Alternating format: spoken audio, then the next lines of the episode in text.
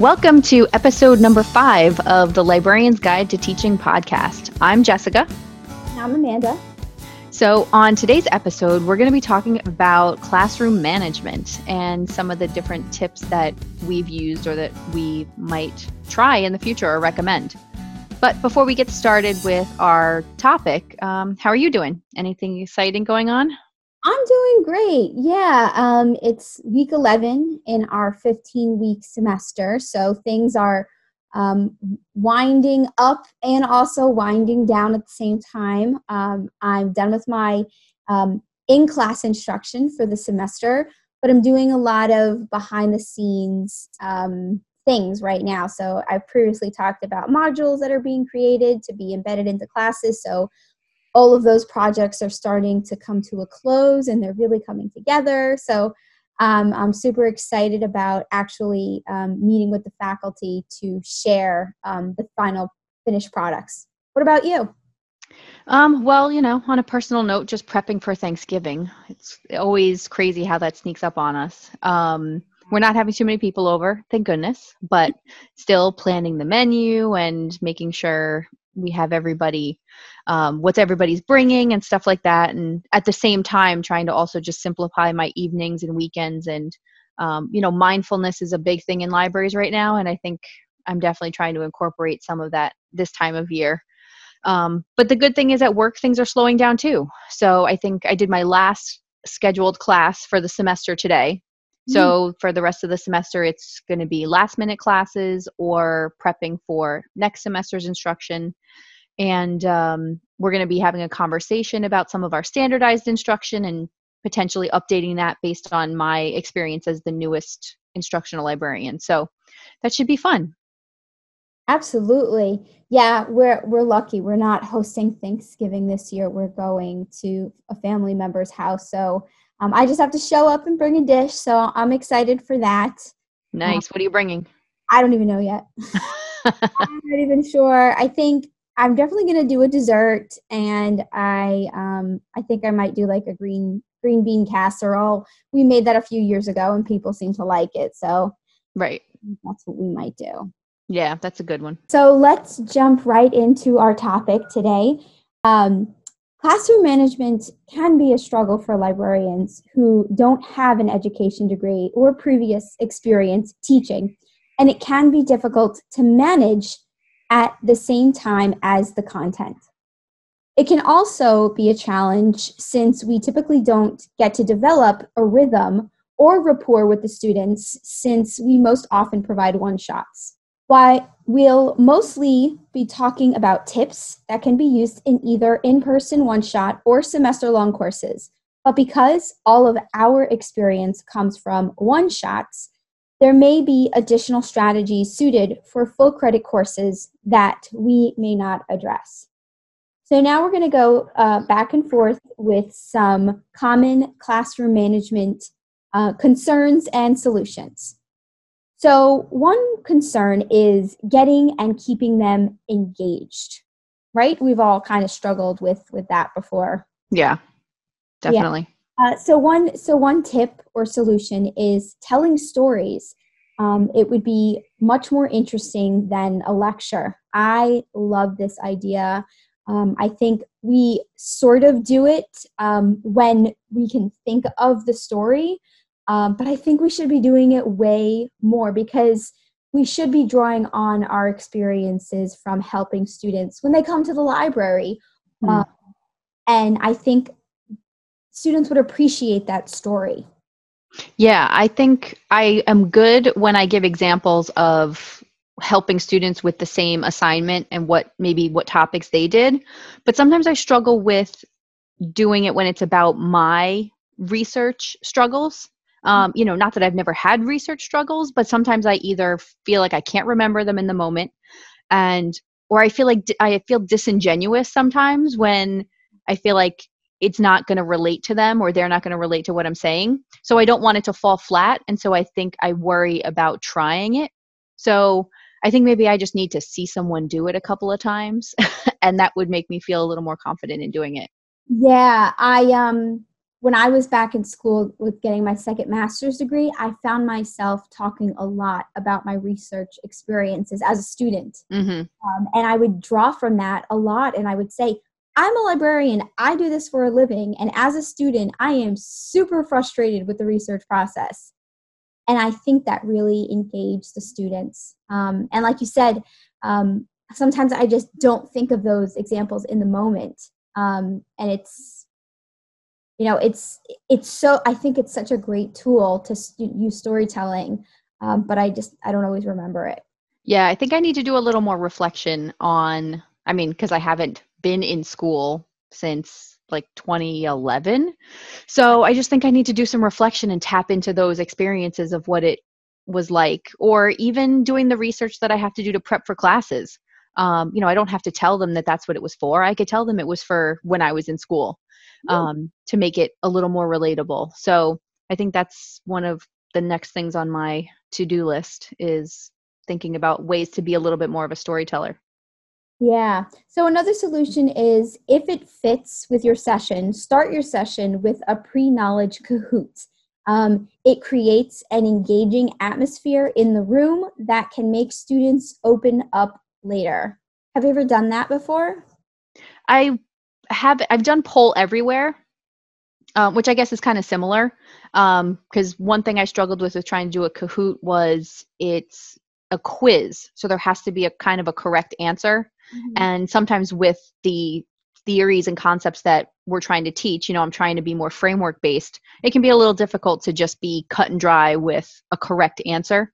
I'm trying to re- really get their pre-existing knowledge about how they research, not necessarily about what the right and wrong answer is. Um, but I think it could fit in certain situations. Yeah, I, I think so. Um, I think it also helps you manage the room. In a, uh, besides engagement, it it allows you to know what level to teach at. Um, yeah. Some, depending on how you ask your questions. Right. Uh, another solution would be to ask them to do the work um, in the demo. So, I, ha- for example, you could say, "I have these search results. Now, what do we do?" Yeah, I actually did that today. Oh, yeah? And I kind of they weren't as responsive as I was hoping, but um, you know, it's different with every group. The dynamic is different every time. But um, it has worked pretty well in the past. Some some of them will say, "Well, I'm going to read the title." Some of them will say, "You know, I'm going to pick on the third one because it's the New York Times." And then we have a discussion about why they feel like that's the best one to pick. So, sometimes asking them to do the work and walk me through everything is helpful. Yeah, yeah. Um, you actually found this really great tweet about what one librarian is doing. Do you want to share that? Yeah. So um, her name is Laura Woods on Twitter, and she was inspired to do a choose your own adventure. So I don't think this would necessarily work in a class where uh, you're teaching to an assignment but she was more just asked to come in and do a library demonstration. So she prepared five 15 minute sets of content on different topics like advanced searching, planning a literature review, evaluating your sources, etc. And she let the students pick two of those to go over and she provided them resources like tutorials or uh, references on how to do the rest of them. And she said they were so engaged because they got to pick what they were learning. And either way, no matter what they picked, it would be applicable to their work.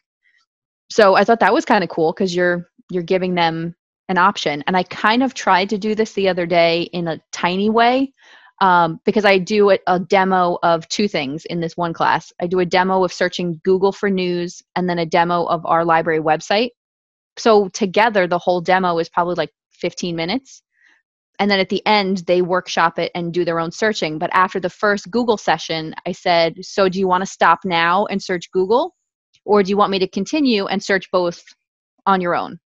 And they said that they wanted me to go through the whole demo and then just do one big chunk of searching. So it was a little bit of giving them autonomy. And uh, so was, i think they just appreciated being able to pick.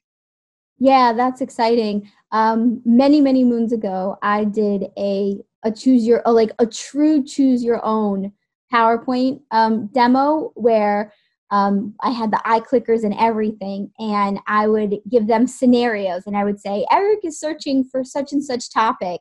Um, where should he start? And then all the students would vote. And then oh. based on the pop the most popular vote, we would go. So some of them would say Google. And so then we would like, okay, Eric's search results has a million results. What should he do now? And then they would vote, and then that's the direction we would go. And oh my gosh. PowerPoint was hyperlinked. So it was exciting. Um, it was a lot of work to maintain that PowerPoint, but it was fun because I think the students, you know, they were in control. It wasn't right. it was very scenario based. They were in control. I mean, now technology makes it a lot easier to do something like that. Yeah. Uh, but it was like 2009. So right. Advanced for its time and it was engaging. Yeah, that's cool. I might steal that idea. I still even have the template, so right. Have at it. um, so moving on to a few other examples. Um, building relationships. So in our previous episode, um, Ramel, Ramel Espinel had a suggestion to ask the students to share their names uh, before they speak to personalize the exchange. Um, that's something I've never done in the class before. I mean, like sometimes I'll ask for a name, but I've never done it for everyone in the class. I finally started doing that the past couple weeks since our episode with him, and uh, some students are just, you know, they just answer the question as if I didn't ask, and um, sometimes I get a smile, and they're like, "Oh, yeah, my name is Jen," and they they they seem to like it. I actually do like referring back to them when they answer again Mm-hmm. Um, even today, I did it, and a girl responded a couple of times. And when I referred back to what she said, I said, "Okay, and remember when Christina said?" And it does feel so much more personal. Oh, yeah. um, it's really interesting how it changes the environment. So I would encourage everybody to do that. It's a small change, and it did take me a couple of times to remember to ask them first when I pointed to them, but it's cool. I like it. Yeah, I mean, I've done it um, when a student has been very um, very participatory in the class. Mm-hmm. I'll mm-hmm. say, "Oh, what was your name?" And I'll say, yeah. so much, John, for participating. I really appreciate it." Yeah, well, like that. But um, I like the idea of the name thing. I will definitely have to try it next semester. Yeah, definitely. Yeah, and then the last one that we have here is, um, you know, start out the session by saying, "At the end of this session, you will come away with." this skill and this information so that they see the relevance of uh, paying attention. Right. I've done this before. Um, I I get mixed things. You know, sometimes you know once I say this is going to help you with your assignment, they pay attention, and then other times not so much. You know, they're just like, okay, sure. You know. Yeah, maybe other times I feel like I have to say during the session, which we'll get to later, just like, okay, this is that thing I was referring to. and then they'll pop their heads up from their laptops. Yeah, I'll, we'll talk about that later. I have a thing I used to do. So, oh, cool.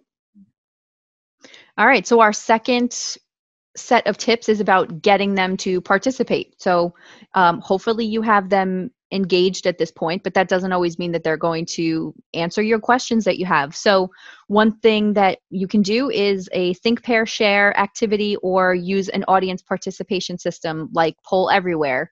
Um, so, the think, pair, shares are always helpful because you're getting them to sit and reflect, um, can be really helpful for introverts who need a second to think.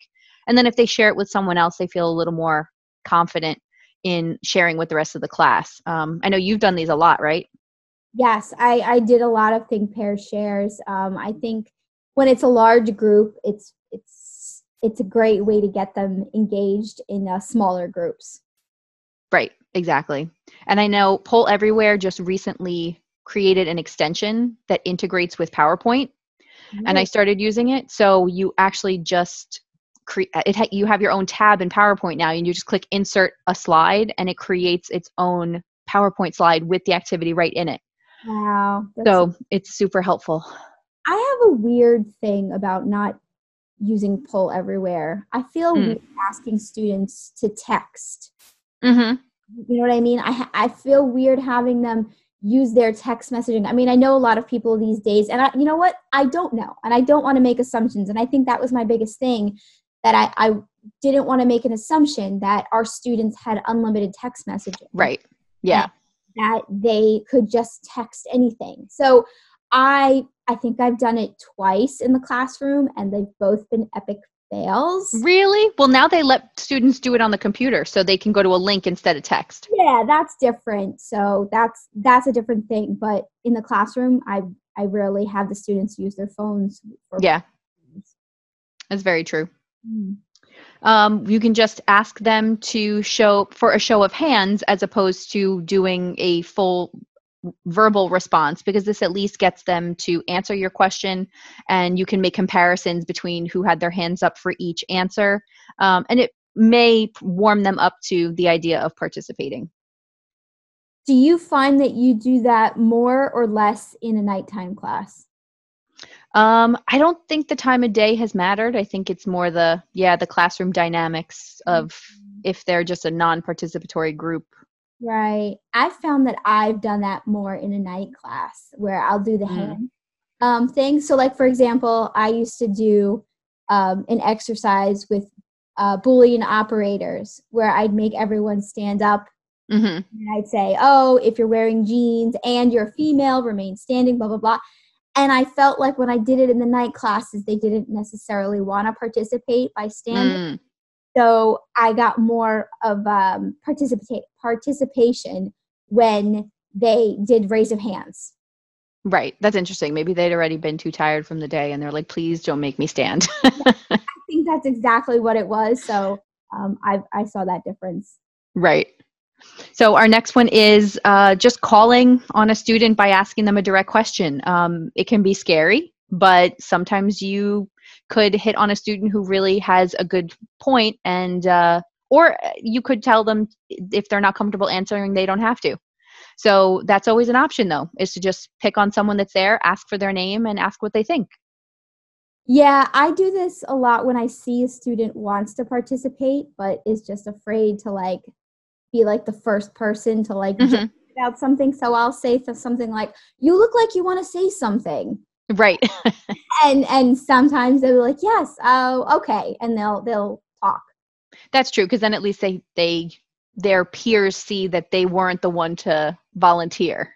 Right right. But they get to say what they had to say. Yeah, exactly. So the next one is to uh, set expectations that a question is coming and that it's okay for them to take a second to think. For example, you could say, In a minute, I'm going to ask a question. So, what I want you to do first is to think quietly about your answer, and then I'll ask for a few volunteers to share their answer with the group. So, uh, it just sets them up to know that questions are coming and that it's okay for them to sit and think for a second. Because uh, I think they do automatically think that they need to shoot their hand up and just know the answer. Uh, but just letting them know it's okay to take a second.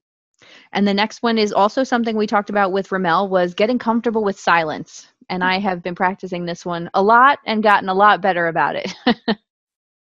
I'm I'm not good at it, and then I start to try to be funny about it and insert, um, you know, Ferris Bueller's uh, Day Off reference in there, and none of them get it.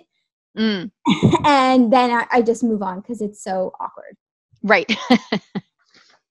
All right. So before we move on to the next tip, um, I have a kind of a question scenario, and maybe we can talk about how we would handle it. So, because I've had this recently, because I've been using Poll Everywhere.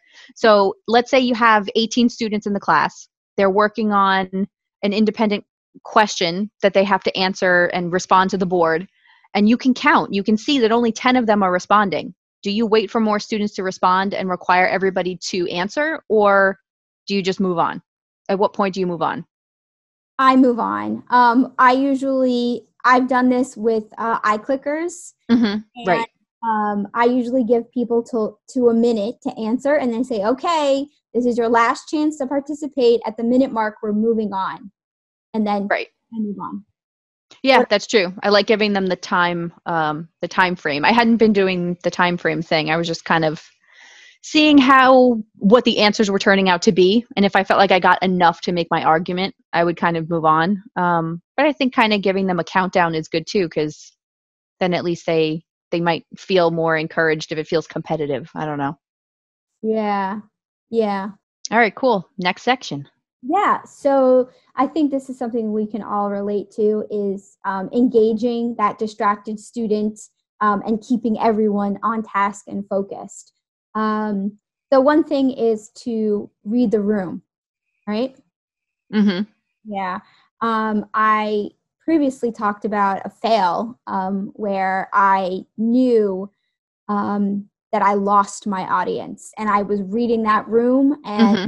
there were so many different conversations going on. So I think it's important to read the room and then try and recover. Right. Um, another solution, potential solution, is to walk around um, the room and have some spatial awareness. Yeah, I need to get a, a clicker thing for my PowerPoint slides because I don't, I still don't have one yet in my new job. So I think that tail it uh, chains me a little bit to the podium. So, uh, but when I'm when they're working on their own, I'm definitely floating around a lot more. But I need one of those clicker things. Yeah, it definitely gives you a lot of freedom for sure. Yeah. Um, another one that I've personally have never done is make a sweeping statement to put phones away. Mm-hmm. Have you done that before? No, I haven't. Um, and especially now, it's like when I go in, it's always a workshop based thing. So they all have their laptops out. And I feel like that does distract them a little bit. Like today, I had a session like that, and about you know 10 15 minutes into the session even though the beginning was very interactive with poll everywhere you know 5 minutes after the poll everywhere was over we're doing a google search together. And even though i'm asking them questions to participate you know 75% of their eyes are on their screens. And it was just difficult to try to get them back. And part of it was just the classroom dynamic and stuff like that but um but it can be difficult because you can't just tell them to put their laptops away because they're going to need them in five minutes or two minutes so that's tough yeah definitely um, another thing is to collaborate with the faculty member in advance um, and ask them to assist uh, with the classroom management um, as you know it does have an an impact um, on the room environment if they chime in and say, hey guys, come on, let's pay attention, or um, something on the lines of, oh, this is really important, or this is interesting. I didn't even know this. Mm-hmm. Uh, things like that, I think that makes the difference. Yeah. And then another one, the last one is to make the note that this is a key point you will need to know, um, hopefully, to snap people back to attention. And sometimes that just doesn't work. Like I tried that today, still yeah. didn't work because I was trying to show them how to use the citation function in the database. And, uh, you know, I was making jokes about citations and how annoying they are and this and that. And uh, that just fell flat, you know, and maybe we'll talk about humor in the future as a potential thing that could fall flat. But um, I tried the joke and then I said, you really are going to want to know this. And still eyes were stuck on their screens. So it doesn't always work. But yeah, I used to do uh, an activity where um, I used to have them, I used to say to them, okay, everybody take out a piece of paper and divide it into four quadrants. And I would tell them what to label each box. And it would be like databases, websites, search strategies, notes. Mm. And I would have them write notes down for every section. I said, you need to fill these boxes as we're going through the workshop because there's going to be a test at the end. Right. And and then i would also use that um, you know you should write this down in this box mm, um, mm-hmm. um, and that worked i mean it didn't always work but they all took out a piece of paper because they had no idea why i was asking them to take out a piece of paper. So they just did it. Right. It, it, did help with their um, somewhat level of engagement. Yeah that's a good one. Yeah yeah. Okay next section. So the next one is one that I thankfully haven't had to deal with too much, but sometimes we do have to deal with difficult situations with students. So, for example, if a student is openly disrespectful, um, you know, hope we hope that the faculty would step in, that they're there. Um, but there are certain scenarios where maybe the faculty can't be there. We hope that they would be there most of the time. Um, and I think I've only had this once before, and I was really just firm and respectful that they could choose to not pay attention if they'd like, but that I was there to provide this information to all of the students and that they shouldn't take away from the other students' experiences. Um, have you had to deal with that before? Yes and no. So I've had chatty students um, before, and I've learned that silence is the way to get them back. Mm. Um, without having to be too super confrontational about it because I think I think they remember those types of experiences and they remember, mm-hmm. oh, that was that librarian that was rude to me in class, blah, blah, blah, blah, blah. I'm never going to come to her for help again.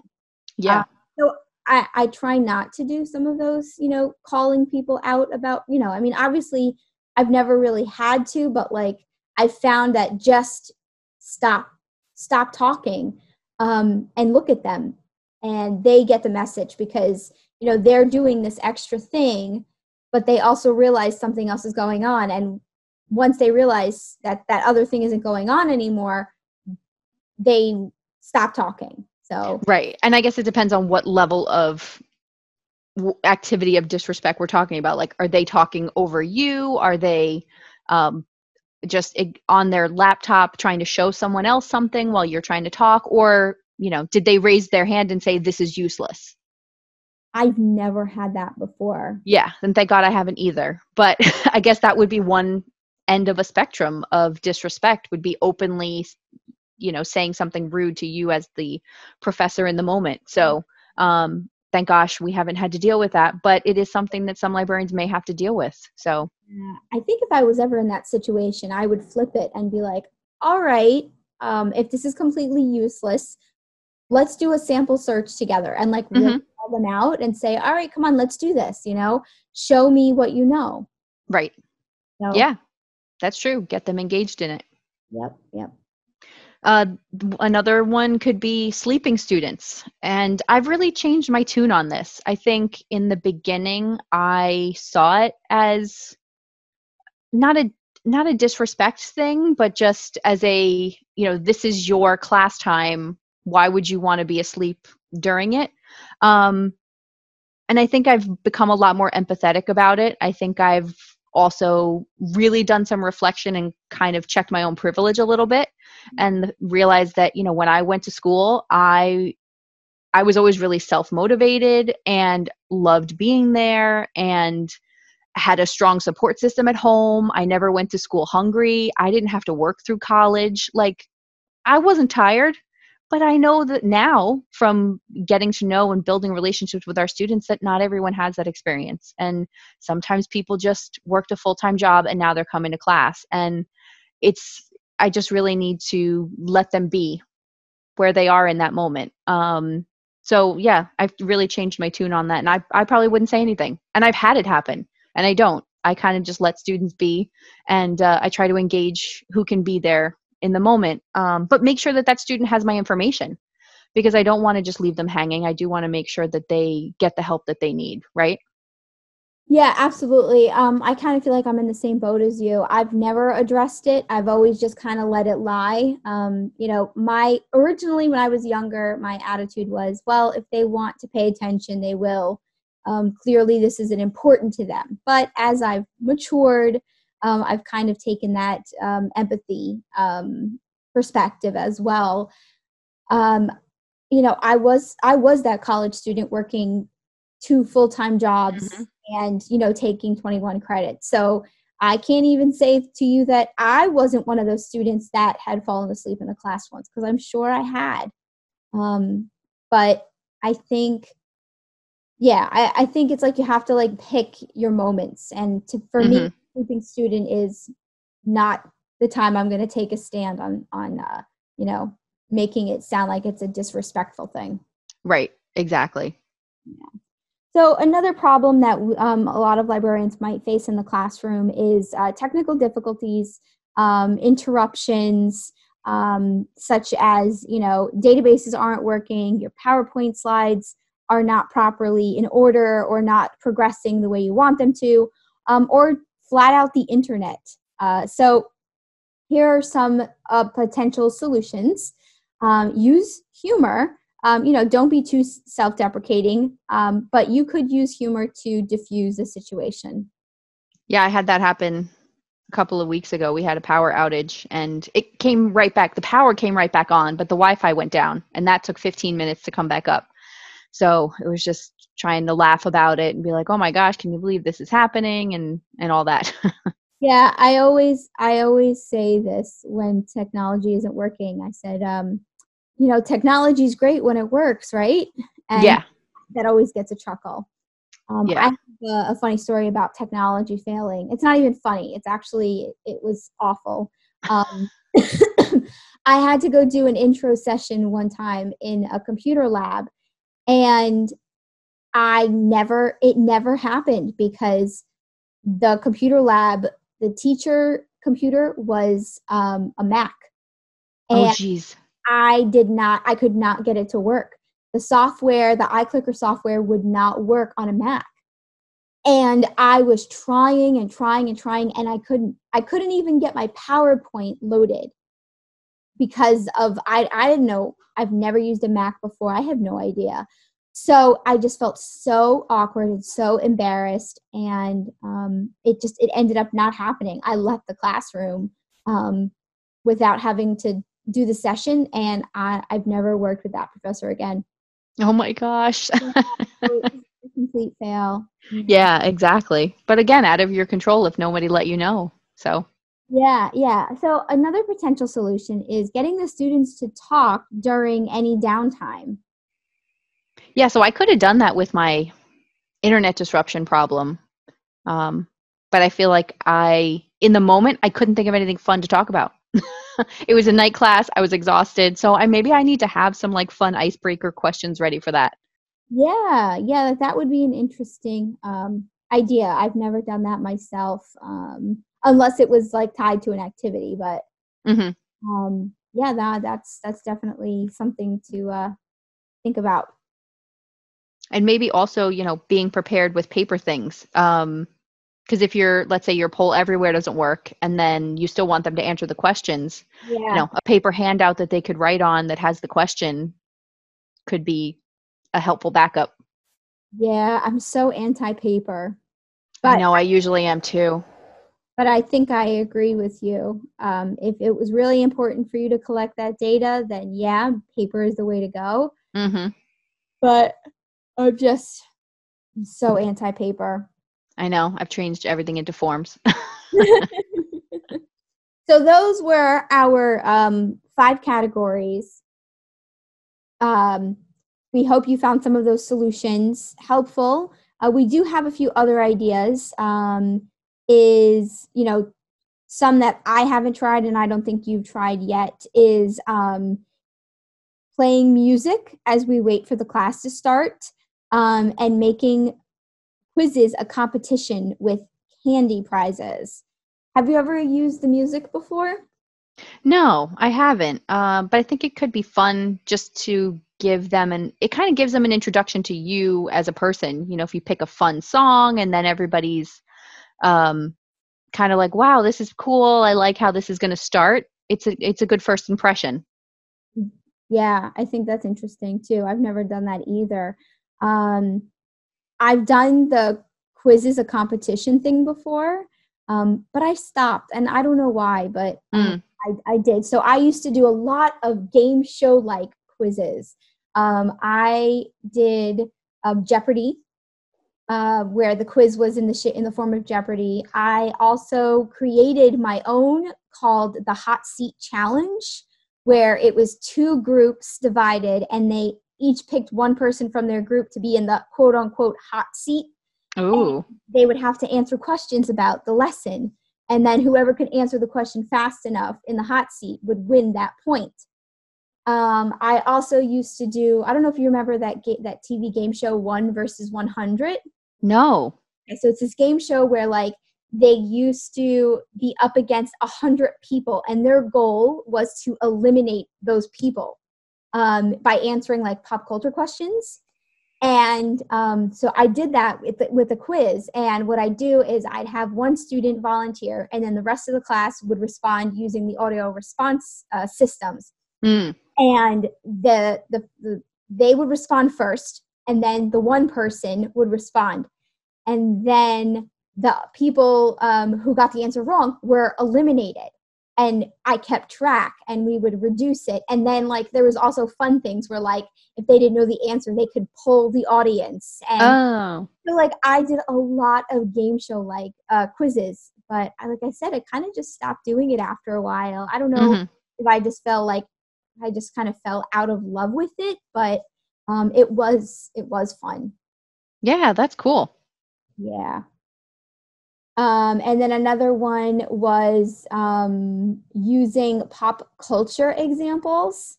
I can never pick the right one. I always feel like the ones I pick are like outdated or it doesn't really work properly. Uh, I don't know why. I don't know why that one has never worked for me. but I see other people do it really well. Yeah, I, I'm not I'm not that great at I mean, I use a lot of current news to talk about topics. Yeah. Um, not necessarily pop culture. I guess the one that I've used the most is um, when we talk about copyright infringement, and I use um, I used to use Vanilla Ice, Right. but so outdated. But now I use um, oh, what's his name? The blurred lines one. I use the Blurred Lines song. I use that. Yeah. yeah, Yeah, the only one I used for pop culture was I had kind of a hook question.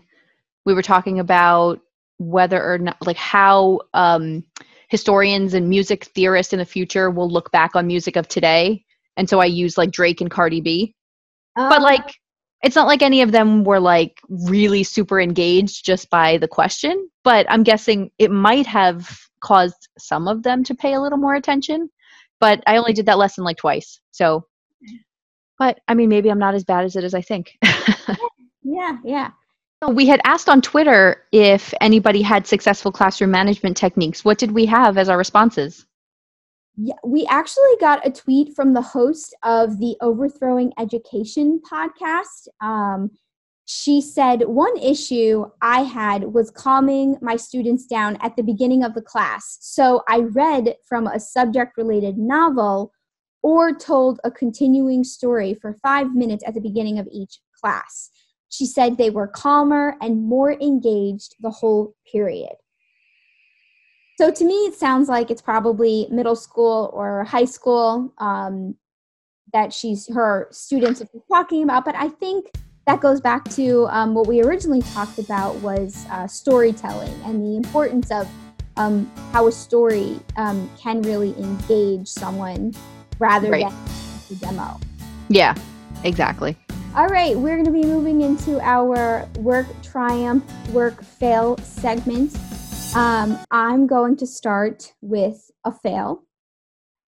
I am the honors librarian for um, one of our sections um, in White Plains, and I feel like I've failed them. Um, they just submitted their um, annotated bibliographies, and I feel like I don't know. I feel like I failed them because none of them came to me for uh, support. None of them came to me and shared their rough drafts. Um, even though I emailed them every week and told them I'm going to be on your campus this day for the next three weeks, please come see me. Um, not a single one of them did. And I feel like I'm just failing as a personal librarian right now. Oh, Uh, yeah, I just I need obviously email is not their speed, so I've I've got to try something, but it's hard because it's a night class, so it's not that easy for me to just pop into that class hmm and, and show my face. right. So you have a work triumph to go along with that one, at least. Um, no, not not with particularly with the honors, but I would say my a triumph from this week was that I I had a professor follow up with me that I didn't think she was going to follow up with me. So uh, a few weeks ago, I attended the uh, School of Professional Studies um, department meeting, and the one professor said, "Oh, I'm going to reach out to you. I really want to work with the library." And I, you know, I was excited. Um, and I didn't write down her name, so I couldn't follow up with her myself. But I was surprised she followed up with me and said, uh, "I'd still like to collaborate with you." And on top of that, I threw it out there at the last minute and said, "Do you want an in-person um, module uh, or online or blended?" And she agreed to blended. So this is Mm. time that we're going to be creating um, a blended um, information literacy opportunity that's going to be standardized across multiple sections of a course. Ooh, that's cool. Yeah, so that's kind of fun. What about you?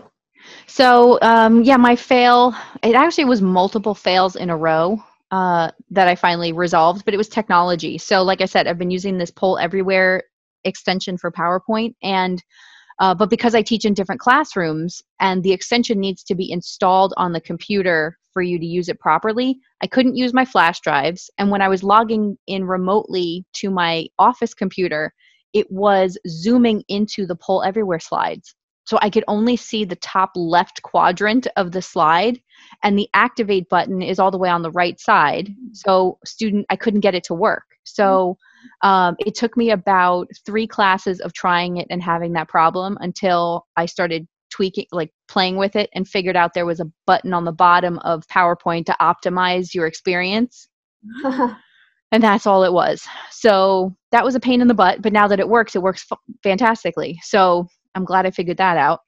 Um, but for my work triumph, we met with the writing center today. They have a new director, and so we have two citing workshops that we're going to do with them in the next month, and then we have a disinformation workshop planned for the spring, which is still kind of up in the air about what exactly what we're going to do. But she's on board with all these different partnership ideas, so um, I'm really jazzed about that.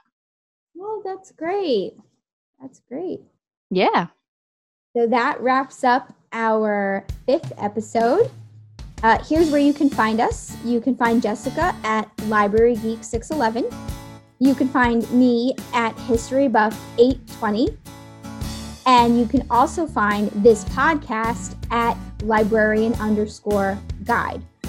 We are also now available on iTunes, so be sure to find us there and subscribe to our podcast. We're also available on a lot of other platforms uh, like Spotify and um, Outcast, um, Outcast, I think. Um, mm-hmm. Google Google has their own, so we're also available on um, the, the Google platform as well. Yeah, and uh, don't forget to send us an email at infolitteachingpodcast at gmail.com or tweet us to share your questions, ideas for potential discussions, or even your triumphs and fails in the classroom. And we can read them on an upcoming episode. Um, we want your feedback, your questions, and we encourage you to share your thoughts with us to be read on an upcoming episode. All right. Thanks so much. We'll talk to you soon.